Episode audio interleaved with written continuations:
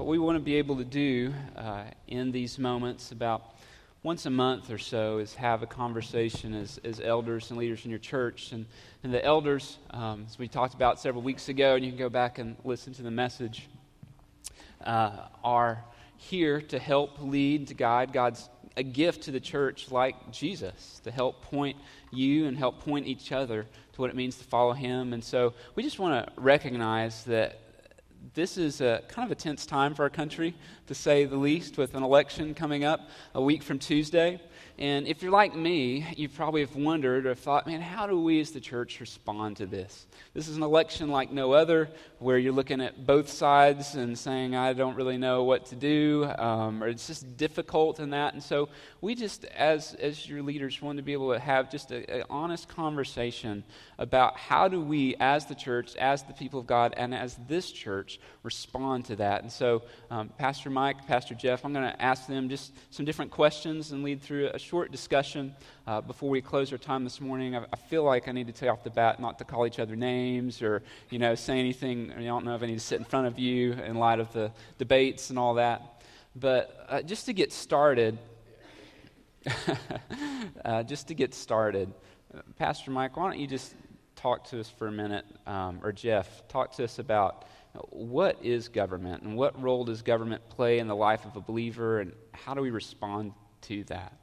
That's a great question. As a matter of fact, I'm going to do a plug for our builders letter. If you guys have received the, the weekly e-letter, you go to our website on the main page. We have written a series of letters, and I think Pastor Jeans comes out this week answering a lot of these questions in detail. So, so go back and read those and look for those if you haven't read those. But you know, I, th- I think for me, we have to go back to the authority of God's word, and and I would recommend for you guys to go back and read uh, Romans chapter 13, verses 1 through 7. It's probably one of the more clear texts in Scripture that, that speaks about all government is established by God. All government is under God's authority. And I think during election time, we, we have to remember, we have to remind ourselves of that, right? Mm-hmm. Uh, we, have to, we have to make sure that when it seems everything is crashing down around us, that, that God is sovereign over all these things. He's created those things. And there's another text that I, that I found in uh, Corinthians. I'll read this to you guys. It's in 1 Corinthians chapter 15. And Paul's kind of wrapping up the letter. And at the end, he says this. He says, Listen, therefore, my dear brothers and sisters, stand firm.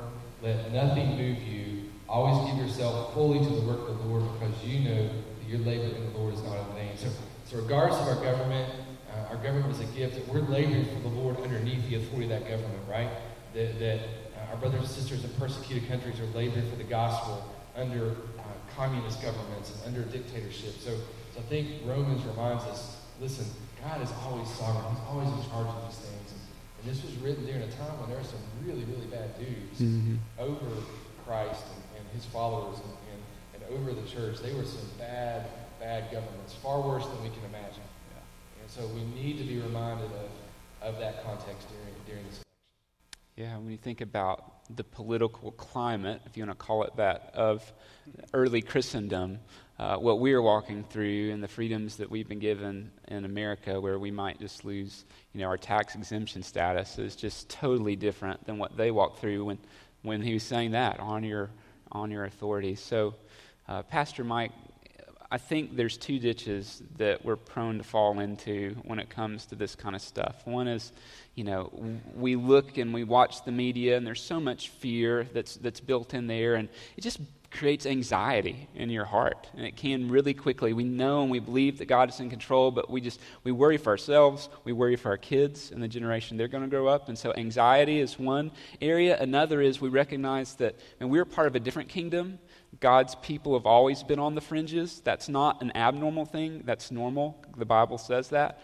And so for some people, it's easy to go into the other ditch, which is just apathy. Like, what's going to happen is going to happen. God's in control. I'm just going to kind of ignore it and live my life.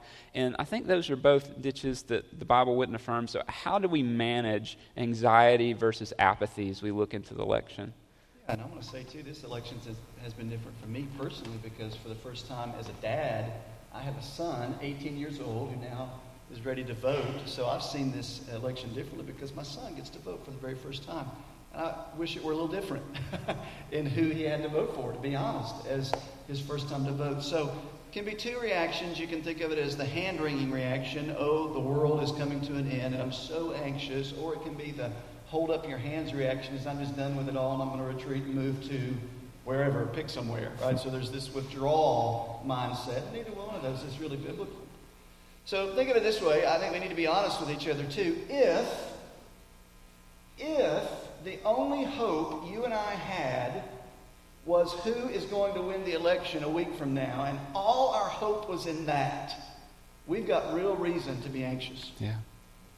I mean, I've got, I've got real reason to put my head on the pillow at night and go, I don't know how this is going to turn out. Neither candidate, I, I just, we, we have real reason to be anxious, especially as a dad, grandparent. So there's reason for anxiety. However, however, listen, as the people of God, let's hold to what's absolutely true. So do we respond with anxiety or do we respond with what's true? So listen to this. Paul says this, as Jeff said, in the culture where the leaders were not elected officials, they were not pursuing great character, they were not trying to hold out religious freedom, they were burning Christians at the stake. Mm-hmm. And Paul says this But our citizenship is in heaven. Mm-hmm. And we, the people of God, eagerly wait for a Savior from there, the Lord Jesus Christ. Paul makes a very clear statement. Listen, your citizenship is in a kingdom that's not going to totter. And it's really not dependent on which party wins the next election. Amen. Hold to that reality. We are citizens of a greater kingdom. Amen. And then uh, straight out of the book of Daniel, I, I love this. Daniel, uh, which is all about a wicked leader who God humbled, Nebuchadnezzar, and some other things that go on there. But he says in Daniel 4.17, says, The Most High is ruler over the realm of mankind and he bestows it on whom he wishes and sets it over the lowliest of men. In other words, come November 9th, I don't have to wring my hands and fall into great worry. Oh, I can't believe whoever is president and whoever is not president. Daniel says the Most High God is ruler hmm. over the realm of mankind, regardless who sits in the Oval Office of the United States of America. Hmm. So, anxiety, fear, wringing the hands, can come when I hold on to a truth other than the eternal truth of God's Word. We need to hold on to that. And then the other reaction is equally unacceptable of retreat and withdrawal. Well, I'm just going to bow out. I'm not going to be active. And I'm not. Well, Jesus does not give you that opportunity. Jesus to his disciples, just like Jeff said, and really a very rough culture, said, You are the salt. Mm-hmm.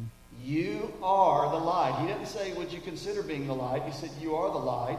He said, You are the salt. We know what salt does. Salt is a preservative.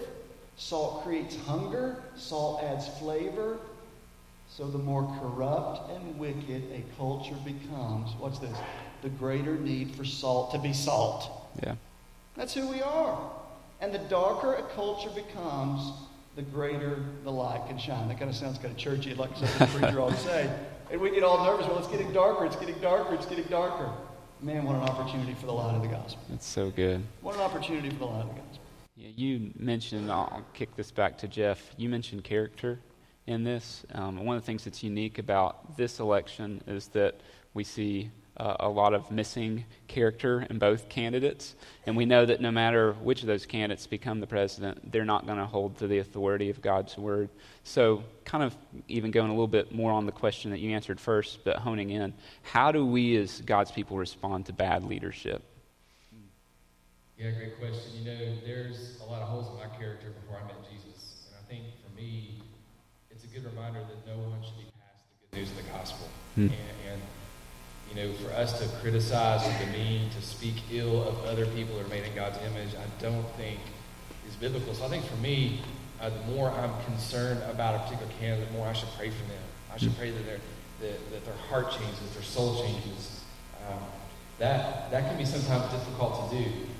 And, and, certainly we see a lot of character flaws. And, and, okay, how do I submit to someone whose, whose character is flawed? Well, we read the text today in 1 Timothy 6 even, and, and the Bible is constantly talking about submitting to your leaders, submitting to authority, be salt and light, as Mike talked about, serve as examples. Uh, Paul even talks about, you know, kind of going about your life quietly mm. and living a good life and, and working as unto the Lord. We have to be reminded, I think, of those biblical texts. And, you know, if you go back and read in, in Acts, early church, there's a lot of persecution and, and, Peter and some of the early disciples, you know, they said they, they counted it a joy to be flogged.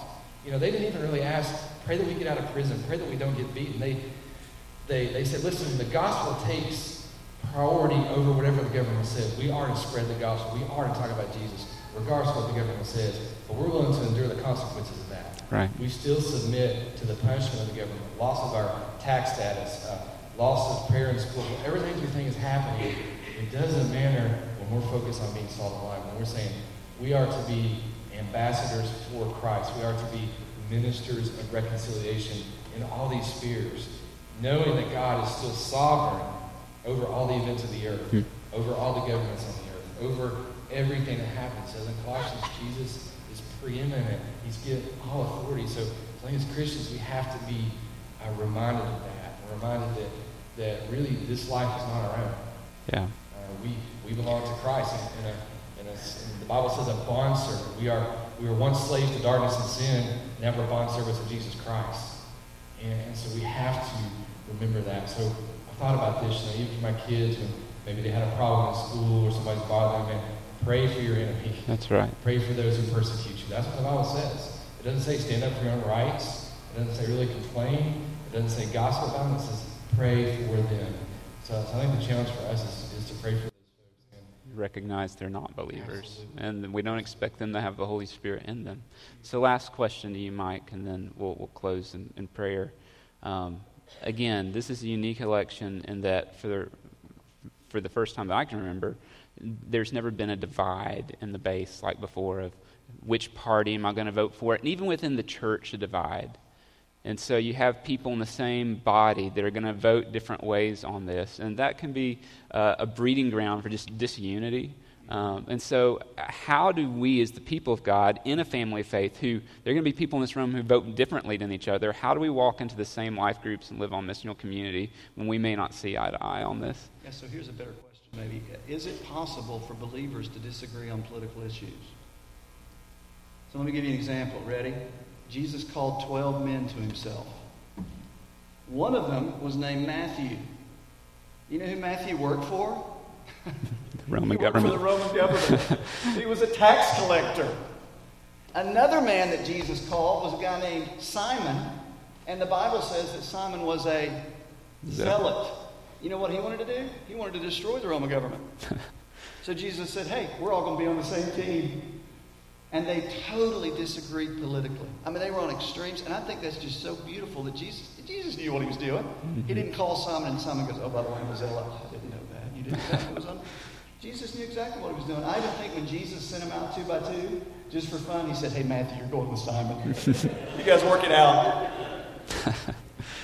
Listen, you know why Jesus did that? I mean, I think one of the reasons Jesus did that. Here's a statement I wrote down in this time of election where we may differ on some issues, the point is our unity as believers is much greater. Watch. Is much greater than a political party affiliation. It is much greater than the color of our skin. And by the way, it's even greater than our nationality. Mm-hmm. Our unity as believers is even greater than the fact that we're Americans. It's even greater than the fact that we may be white Americans in the South who vote Republican most of the time. It's great. It's so much better, bigger and bigger and bigger than that. And I would just say this. Make sure the issues that you might tend to divide over, that you are informed from a biblical perspective and not just a Republican or a Democrat or a Southern or a white or whatever you may be perspective. Is my perspective being driven by a kingdom biblical perspective? And our time is up. I can give you 100 illustrations. I'll give you one real quick the Syrian refugee crisis. It's real easy to look at that from an American perspective. Are you looking at that from a kingdom, gospel perspective of thousands and thousands and thousands of people who have no place to go? That's right. Are you looking at it from a kingdom or an American or Republican perspective? If we're looking at it from kingdom perspectives, it's going to unify us. Mm. It's going to unify us. So just so we want to as we approach the election, we want to live from a kingdom perspective, remember that God is in control.